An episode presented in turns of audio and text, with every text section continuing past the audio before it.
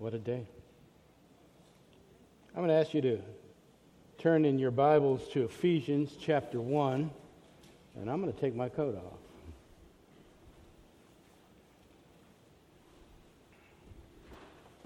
Ephesians chapter 1, we'll be looking at verses 15 through 23 as our main passage. We'll have a couple of other passages as well we're going to take a look at.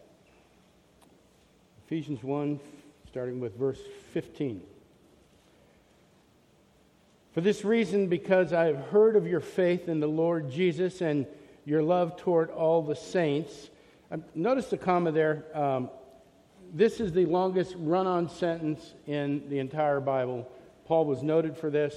It defeats all grammatical structure, but it's Paul. So, what do we do?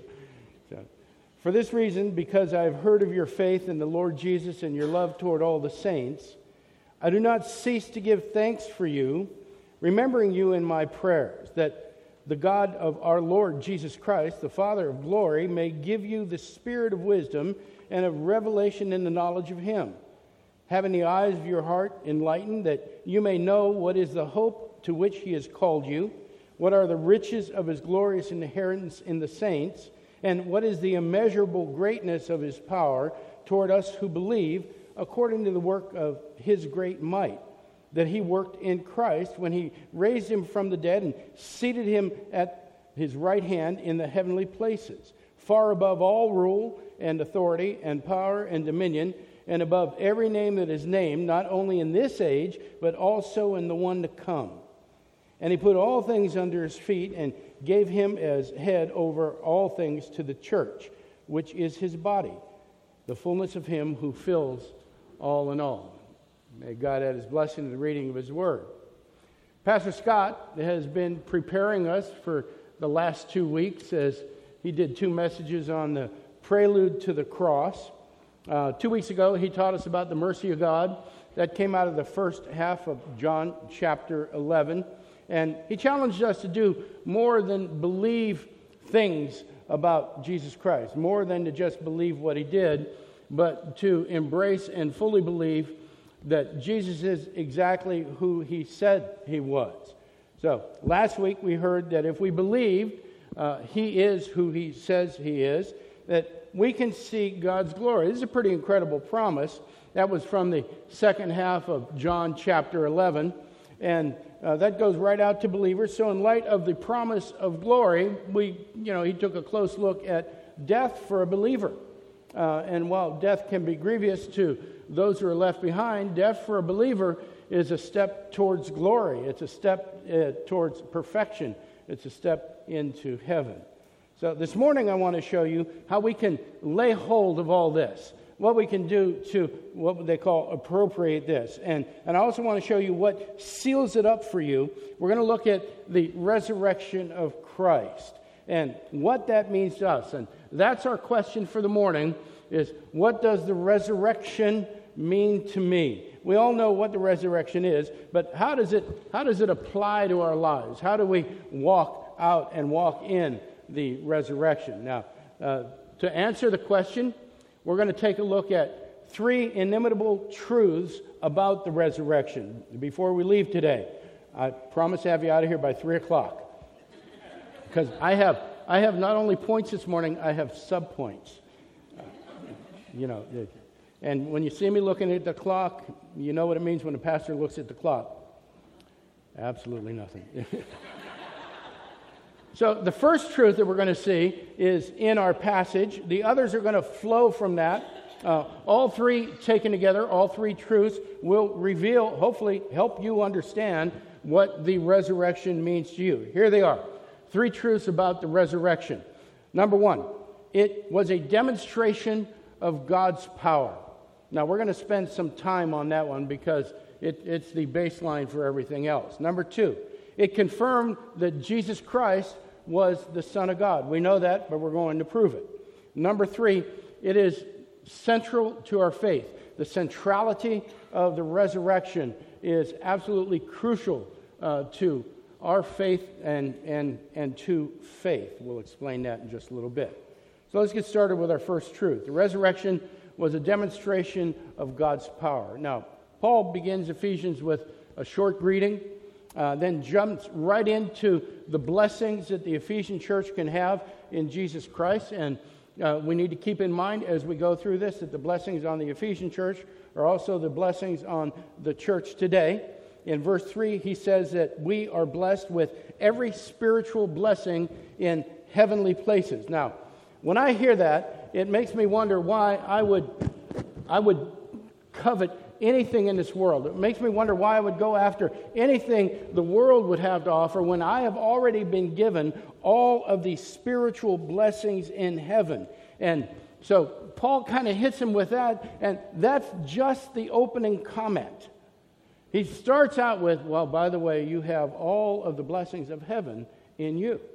So he goes on to say that believers receive this blessing because they were chosen in Christ before the foundation of the world. And that we who are in union with Christ, in Christ, have been predestined to adoption uh, as God's sons and daughters, according to the purpose of God's will. Now, all that happens in verse 4 and 5. We are united with Christ, and because of our union with Christ, we are able to receive all the blessings of heaven. Then we hear that God's grace has been lavished upon us. It's a luxurious word here. And that the plan all along, God's plan all along, was to lavish His grace upon us uh, and to unite us as believers in Christ. Verse 11 tells us that because of all this, we have an inheritance because we were predestined. There's that word again. I'll let you people that are engaged in Romans downstairs uh, work through that. Uh, so we, be, we are predestined because we have this inheritance, so that we are the first to hope in Christ, in whom is the truth and the gospel, the truth of the gospel, and in whom we are sealed. Now, the word for sealed here means made secure. We're made secure in our inheritance by the Holy Spirit until we, we acquire possession of it. Now, acquiring possession means until that time that we step into glory, until the time we're glorified. And it's a guarantee. It's a guarantee that if we're in Christ, if we're believers, we will be glorified. Paul lays all these astounding promises on the Ephesian church and, and uh, all these guarantees just so that he can start verse 15. He's just getting wound up. He's, he's just kind of laying the foundation. So he wants to start verse 15 for, for this reason. Now, let me paraphrase this for you. This is paraphrase. Uh, he says to the Ephesians, We've had our socks blessed off. We've had more blessings than we could ever earn, more than we could ever ask for. We've been redeemed, we've been sealed, we, and we have received a guarantee. And for this reason, because I know that you Ephesians have been faithful, I give thanks and pray for you. Huh. Paul details the riches of God's blessing, knows that he shares them with the Ephesians church, knows that the Ephesian church is aware that they share in these blessings. And that leads to praise and prayer flowing out of Paul. That's got to be a blessing to the church of, of Ephesus to know that Paul is praying for you. But it's an even greater, blessing is in store for them. This, this, again, this is just the beginning because Paul begins to delineate his prayer. He begins to tell him what he's praying about. Has anybody ever walked up to you and say, I've been praying for you? You know, that's a blessing. Amen? That's a good thing. Has anybody ever walked up and said, I've been praying you for you for these specific reasons. I want to bless you with the prayers I've been praying. Now that's when things start getting intense. And, yeah, and, and you realize that not only has God put you on the heart of that person, but He's put you on the heart of that person with some specificity. Uh, so Paul says, I'm going to tell you what I'm praying you for, for you for. In verse 17, he asks that God give them the spirit of wisdom and that God give them the revelation in the knowledge of Him. Listen to that. The spirit of wisdom and the revelation in the knowledge of Him. Of all the things Paul could pray, of everything he could pray for these Ephesians, the very first thing that he prays for them is not health, it's not wealth, it's not worldly goods, it's not to have a good life. It is for them to have, to have the knowledge of God. Paul knows that the knowledge of God will get them through whatever they need to get through. It's an incredible blessing. Verse 18 tells us that Paul prays that, listen to this, the eyes of their heart might be enlightened. You know, we all like that phrase. We all want the eyes of our heart open. But listen, Paul says he wants the eyes of their heart enlightened. And this is a grace filled, glorious phrase, in particular to the Jew. You know, we have a uh, we have a, a, kind of an idea of what we think the heart is. The Jews' idea of the heart was a little bit different than ours. To them, the heart was more than a conscience, it was more than the seat of where their feelings were. It was, uh, the, it was the core, it was the center of their personality. It was the essence of an individual. It was very similar to the way the Jewish people look at names. They're not just labels, they embody the character and nature of the person. It was what made him, her, uh, or her unique. The heart is what gave them their personality. It was the entirety, everything that goes on in the inner man, everything that's untangible about you and me. It would be the way the Jews see the heart. Paul, want, Paul wants his prayer to reach deep into his spiritual children. He wants to dig deep in there, to touch them at their innermost being. He wants the Word of God uh, and the knowledge of God to, to mold and shape their soul. And look at what Paul wants them to know, having been touched so profoundly by God. He wants them to know there, there are three blessings that Paul prays for them in this knowledge. He asks that they may know the hope, the hope that God has called them for. Now, I don't know about you, but the way I see the world right now, we could use some hope. We could use some hope the way I see my life right now. I could use some hope. Paul prays that hope upon the church. Paul's not asking for the type of feel good uh, hope that we see in movies and on TV. He's not looking for the triumph of the human spirit hope. This is not the hope that everything's going to turn out okay and they'll turn out in my favor. It is the hope that an eternal God brings uh, for an eternal destiny. The hope for an eternal home in which the most glorious day of our life pales in comparison to what we will experience there. The promise that whatever we're going through today is temporary. Whatever we're going through today is temporary, and joy awaits us in His presence. Paul is praying for that type of hope, type of hope that has an impact on not just your temporal life, but your eternal life.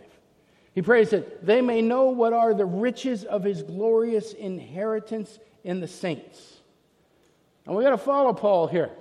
He prays that their hearts will be enlightened, that they begin to experience the eternal hope they've received in being called by God.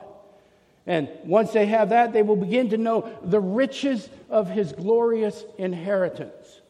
Now, this means that they will begin to understand and experience what it means to be sons and daughters of the living God, vessels of His mercy and grace, messengers of His truth, messengers of His gospel. Paul prays that that will occur in the saints. It's a little phrase, it would be easy to overlook. It looks like a minor phrase, but it is major. It is a collective expression. Paul is referring to the church. He's praying this blessing on the church, that the church will be an expression of hope and salvation. Not just that it would experience those two things, but that it would flow into and out of the church, out of the saints, out of God's children, out of the body of Christ, out of the church. Now, Paul's getting into some pretty heady stuff. He's getting in deep here. Paul's praying the church, not just the individuals, but as the body of Christ be blessed in a mighty way. And I know in the culture we're in, uh, we're in a consumerist culture. Uh, there are a lot of people that, that look around and go, What's in it for, for me today? Uh, we don't really look at ourselves as collectives, but listen to what Paul just did. He prays blessing down upon the body of, of Christ, down upon the church. And for those people that are individual members of the church, they automatically receive the blessing. The blessing falls on the church, and because it falls on the church, it falls on you and me. Paul wants to, the church to experience and proclaim the riches of his glorious inheritance. He wants them to proclaim their sonship. He wants them to shout out their relationship with God and talk about their guarantee of an eternal home in paradise. And because we're in the church, he wants you and me to do that as well. Here's the third blessing Paul prays for them. It's in verse 19.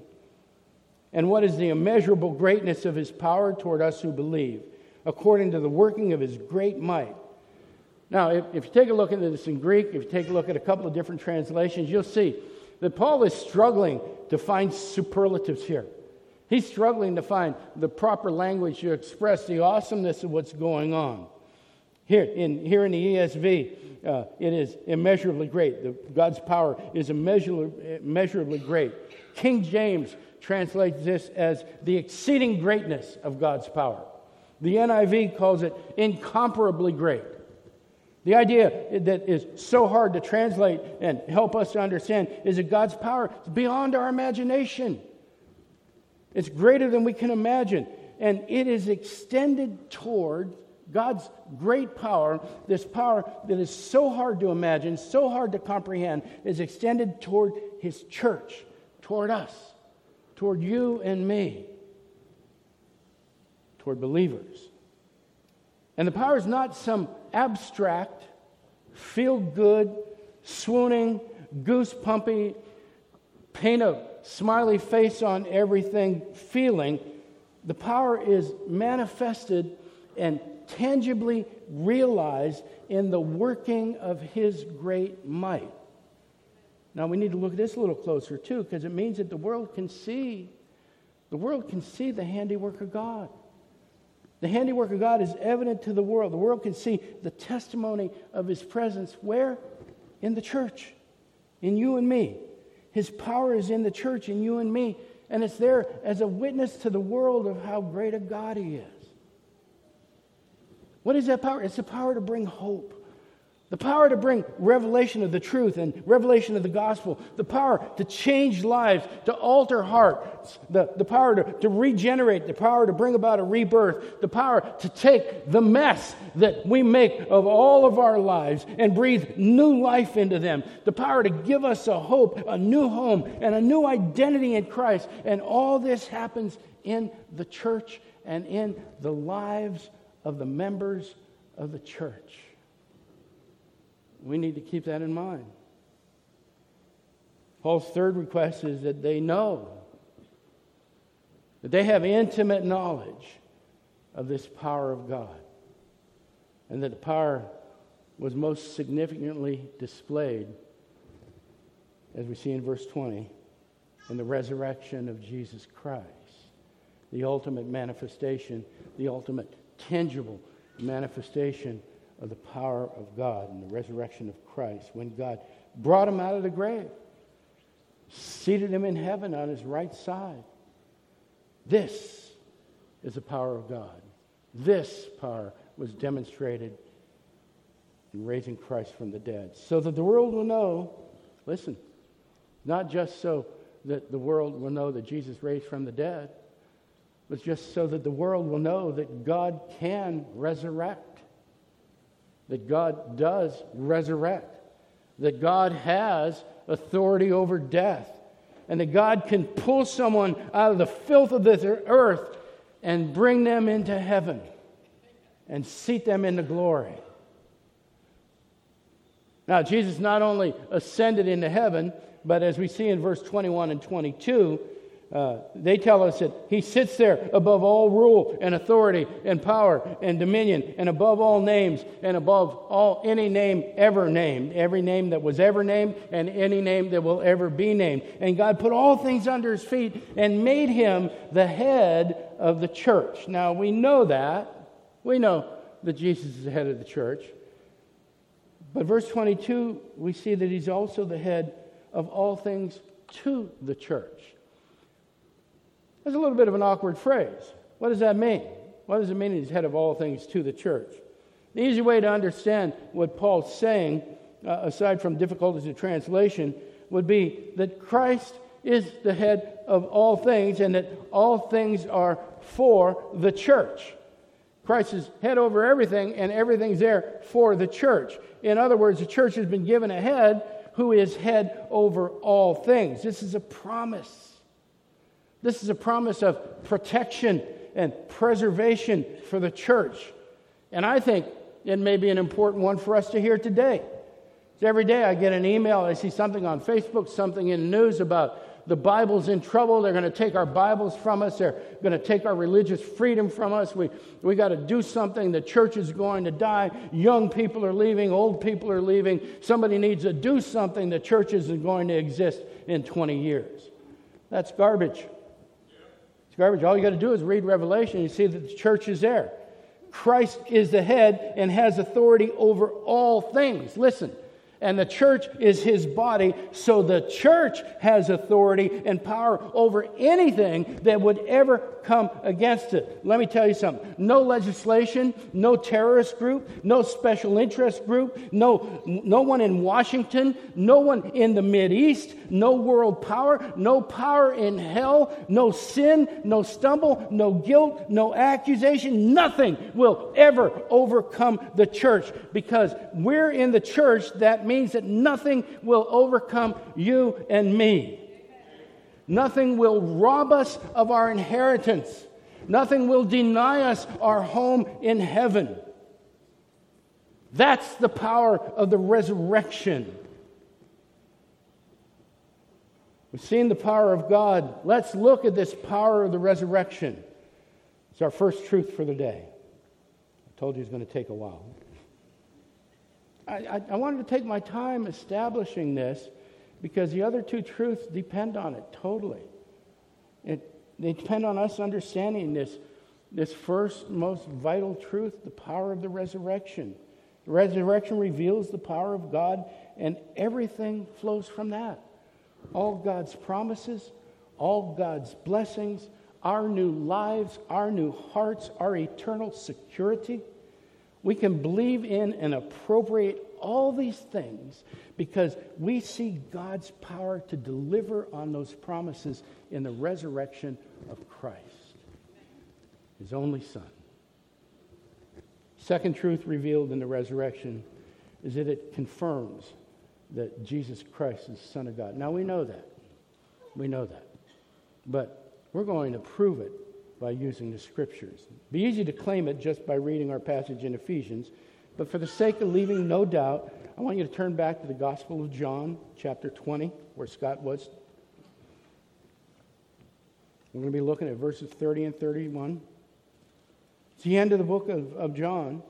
After detailing the life and ministry of Jesus Christ and, and showing us some pretty amazing things, John ends his gospel with this John 20, 30, 31. Now, Jesus did many other signs in the presence of the disciples, which are not written in this book. But these are written so that you may believe that Jesus is the Christ, the Son of God, and that by believing you may have life in his name. John says, everything I've written in this book are here to help people believe that Jesus is the Son of God. Now, that certainly affirms his sonship. It's very clear. John's entire gospel was written to prove that. It's a good point, but it doesn't really link Jesus to the resurrection. Um, so Paul does. Paul does. If we turn to Romans chapter 1, a couple books back, starting with verse 1. So we see his sonship affirmed. And in Romans chapter 1, starting with verse 1, Paul says this I, Paul, a servant of Christ Jesus, called to be an apostle, set apart for the gospel of God, which he promised beforehand through his prophets in the Holy Scriptures, concerning his Son, who was descended from David according to the flesh, and was declared to be the Son of God in power according to the Spirit of holiness by his resurrection from the dead Jesus Christ our Lord. Doesn't take long to parse this out, see that Jesus was declared the Son of God in power. Now, what this means is Jesus was exhibiting the power of God. And it was done according to the Spirit of holiness. Now, the Spirit of holiness is an idiom, it's a phrase uh, that to the Jews would mean the Holy Spirit. So, what we have here is the Father, the Son, and the Holy Spirit making a declaration about Jesus Christ, working together to make a declaration. And the declaration, listen to this the declaration isn't a proclamation, the declaration is made in and through the resurrection. The resurrection is God's declaration of Jesus Christ being his son. It is the sign of all sign, loved ones.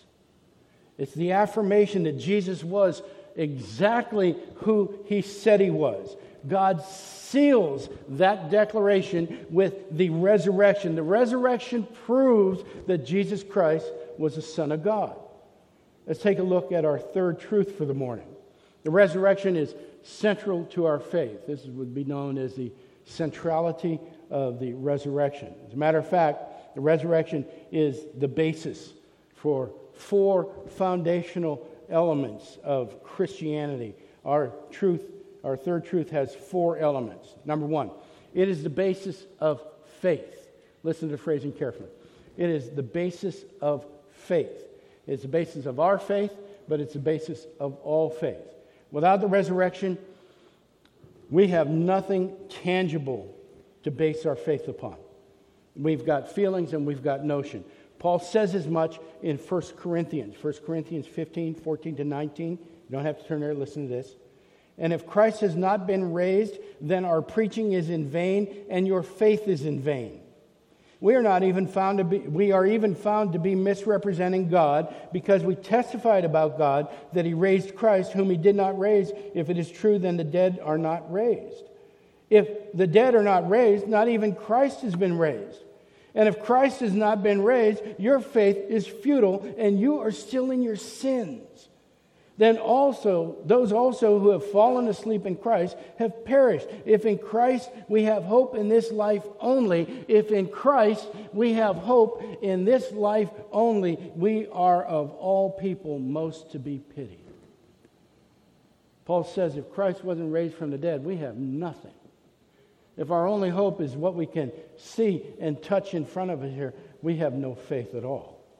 If there's no resurrection, we have nothing to stand on. The resurrection is the bedrock foundation of our faith, but it is the basis for all faith. Faith in that what God says is true. Everything starts, everything starts, brothers and sisters, with the resurrection of Jesus Christ. The essence of this is present in, in one of the most famous passages in the Bible, short passage, Romans 9, uh, Romans 10, 9 and 10. Listen. Because if you confess with your mouth that Jesus is Lord and believe in your heart that God raised him from the dead, you will be saved. For with the heart one believes and is justified, and with the mouth one confesses and is saved. We can only make that confession by faith. And our faith is based on the resurrection. The resurrection is a starting point, the foundation of saving faith but it's also the basis for our justification. Now, what is justification? It's the declaration of God of our reconciliation to Him, declaration of God of, of our innocence. Not that we are innocent, but God declares we are. This doctrine doesn't get much play in the church today, it's kind of complicated. Um, but it is primary to the Christian faith. Let me tell you why. Unless we are justified to God, unless we are reconciled to Him, unless we are declared innocent, we can't have a relationship with Him. We can't have intimate communion with Him. The reason we can't is because He's holy and we're not. The reason we can't is because He's pure and we're not. The reason we can't is because He's perfect and we're not. The reason we can't is because God is undefiled. He is sinless. He hasn't been touched by the filth of the world, and we have. We've been infected by it. So, something in us has to change. If, if reconciliation is going to take place, something has to change in us. It's not going to change in God because God is what? unchanging. Something in us has to happen. And that for that reconciliation to take place, the something that happens is the cross. Those who believe that Jesus Christ is Savior receive grace from God by virtue of his death in our place on the cross. Now, the efficacy of that sacrifice is affirmed, it's effective and affirmed by the resurrection, allowing God to count Jesus' perfection to us and declare us justified to him, reconciled to him. Paul says this in Romans. It really is a theological masterpiece. Romans 4 23. But the words I, I was, it was counted to him were not written for his sake alone, but for ours also. It will be counted to us who believe in him who raised from the dead Jesus our Lord. We're talking about his sinlessness, who was delivered up for our trespasses and raised for our justification. A little later in Romans chapter 8, we hear this in 833. Who shall bring any charge against God's elect? It is God who justifies. Who is to condemn? Christ Jesus is the one who died, more than that, who was raised, who is at the right hand of God, and who is indeed interceding for us. God justifies, and Jesus intercedes for those who believe in him. Now, we heard what a blessing it would be to have Paul pray for you. How much greater blessing is it to know that Jesus Christ, if you're a believer in him, is in the throne room, the right hand of God, praying for you. All of it's proven. It's all true because of the resurrection. The resurrection is the basis for our justification. The resurrection is the basis for our hope. We learned about hope a little further, a little back. Let's go a little deeper. We, we know about the hope uh, Christ brings. Now, the resurrection spurs us on to to grasp that hope, to embrace it. Luke makes this clear in Acts 24 14. But this I confess to you that according to the way which they call a sect, I worship the God of our fathers, believing everything laid down by the law and written in the prophets, having a hope in God, which these men themselves accept, that there will be a resurrection of both the just and the unjust. So I always take pains to have a clear conscience toward both God and man. That's pretty incredible. Uh, Luke saying, I take pains to have a clear conscience. I take pains to confess my sin. I take pains to make amends with those people that I've offended and those people that have offended me.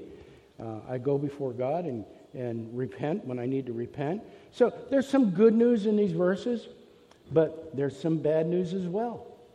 If you're a believer, there's great news in here. It's fantastic. Our hope will be affirmed. We will be resurrected, and we are just. We are reconciled by God's decree so that at the resurrection of our bodies, we will enter into glory.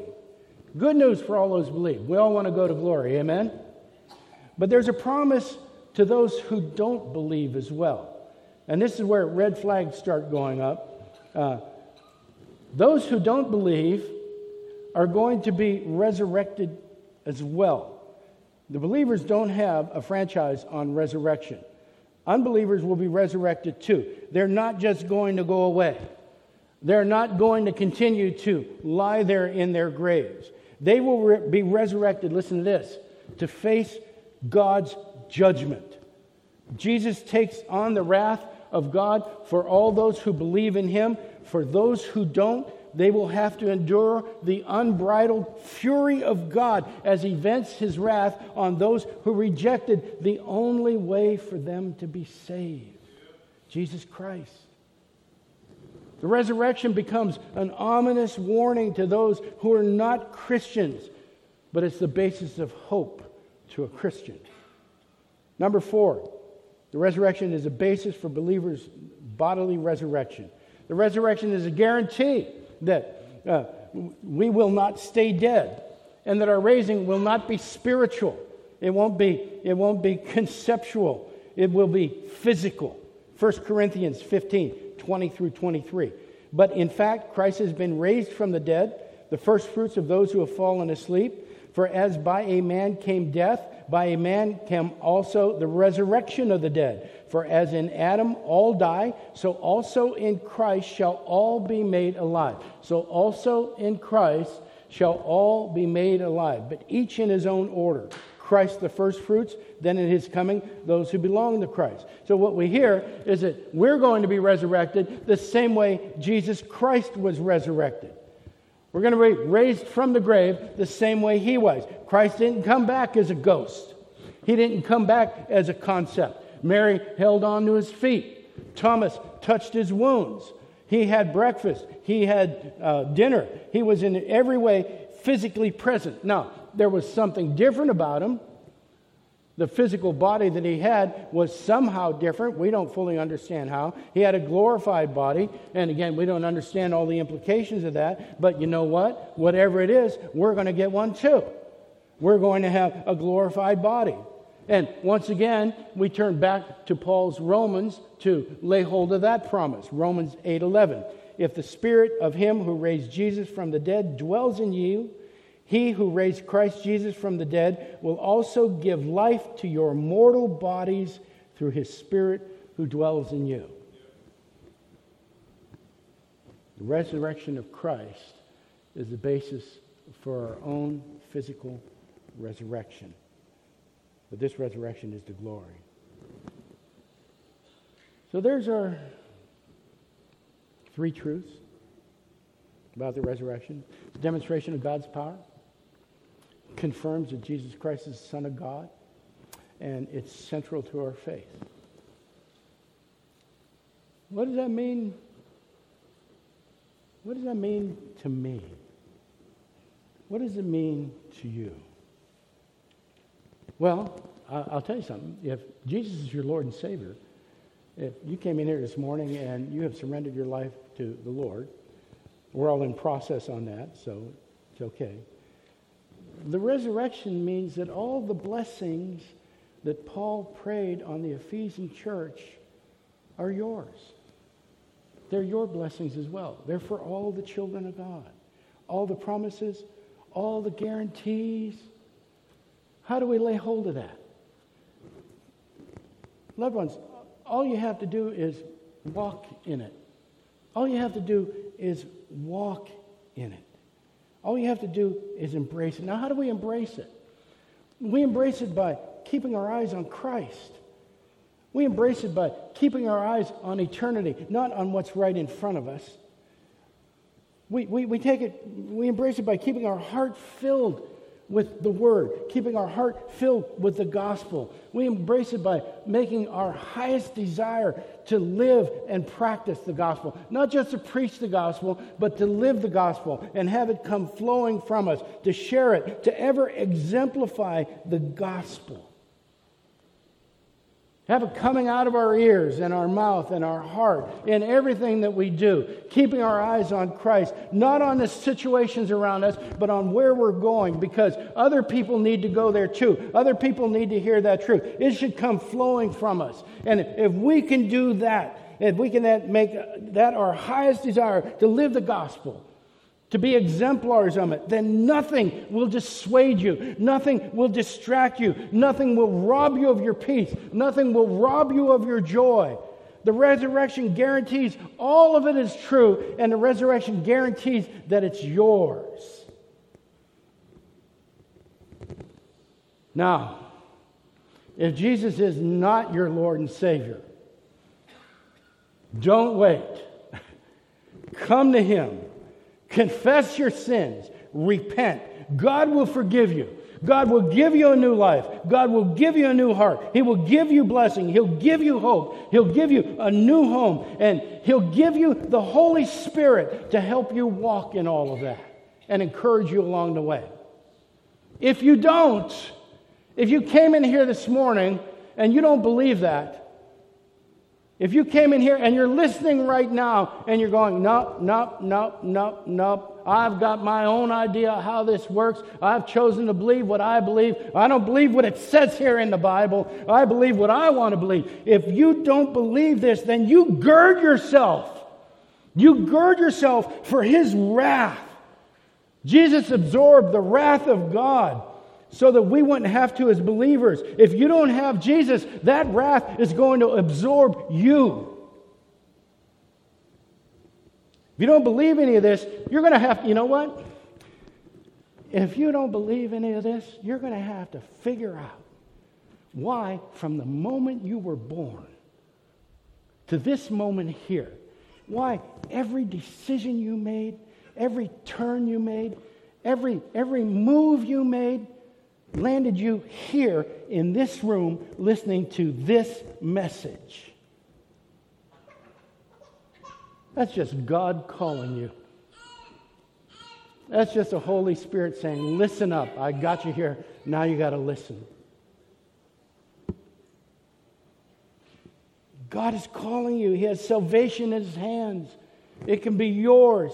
Don't wait until it's too late and you rise up out of your grave to face the most horrifying thing you will ever experience as an unbeliever the judgment seat of God. And the resurrection, the resurrection proves it's true.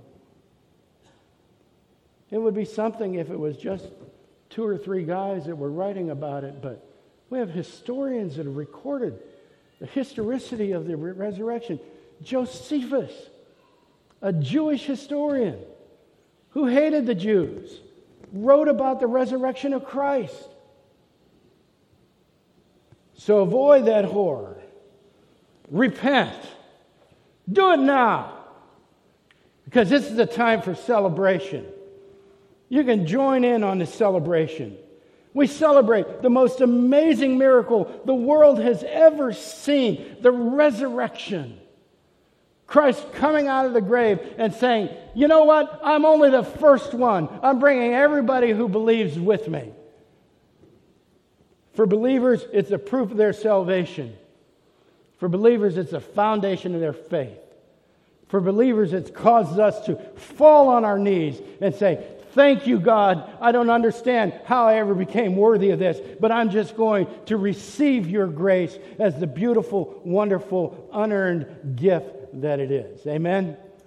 Let's pray. Father, we thank you. We praise you for your inimitable grace. We praise you, Father, that you've preserved the history of the resurrection so that we could hear about it here today. That you have preserved Paul's prayer to the Ephesian church so that we can know that it filters down to us as well. Lord, give us the strength by the presence and the power of your Holy Spirit to appropriate that, to walk in it, Father, to keep our eyes on you, to keep our eyes on eternity, and to revel in your glory and your greatness.